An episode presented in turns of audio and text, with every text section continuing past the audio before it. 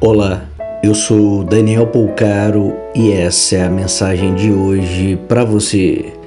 O sofrimento está ligado à necessidade de termos certezas e pode-se dizer que viveremos pouquíssimas delas ao longo de toda a vida, por isso a necessidade de estar em estado de fé, mesmo que não ligado a uma religião, que essa força interior esteja em sintonia com o universo através da disciplina diária na construção dos nossos sonhos, pois é preciso seguir em frente independente do tamanho que o desafio já se apresentou. Pense nisso, compartilhe com quem você ama.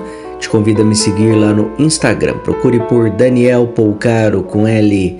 Um grande abraço de paz e luz.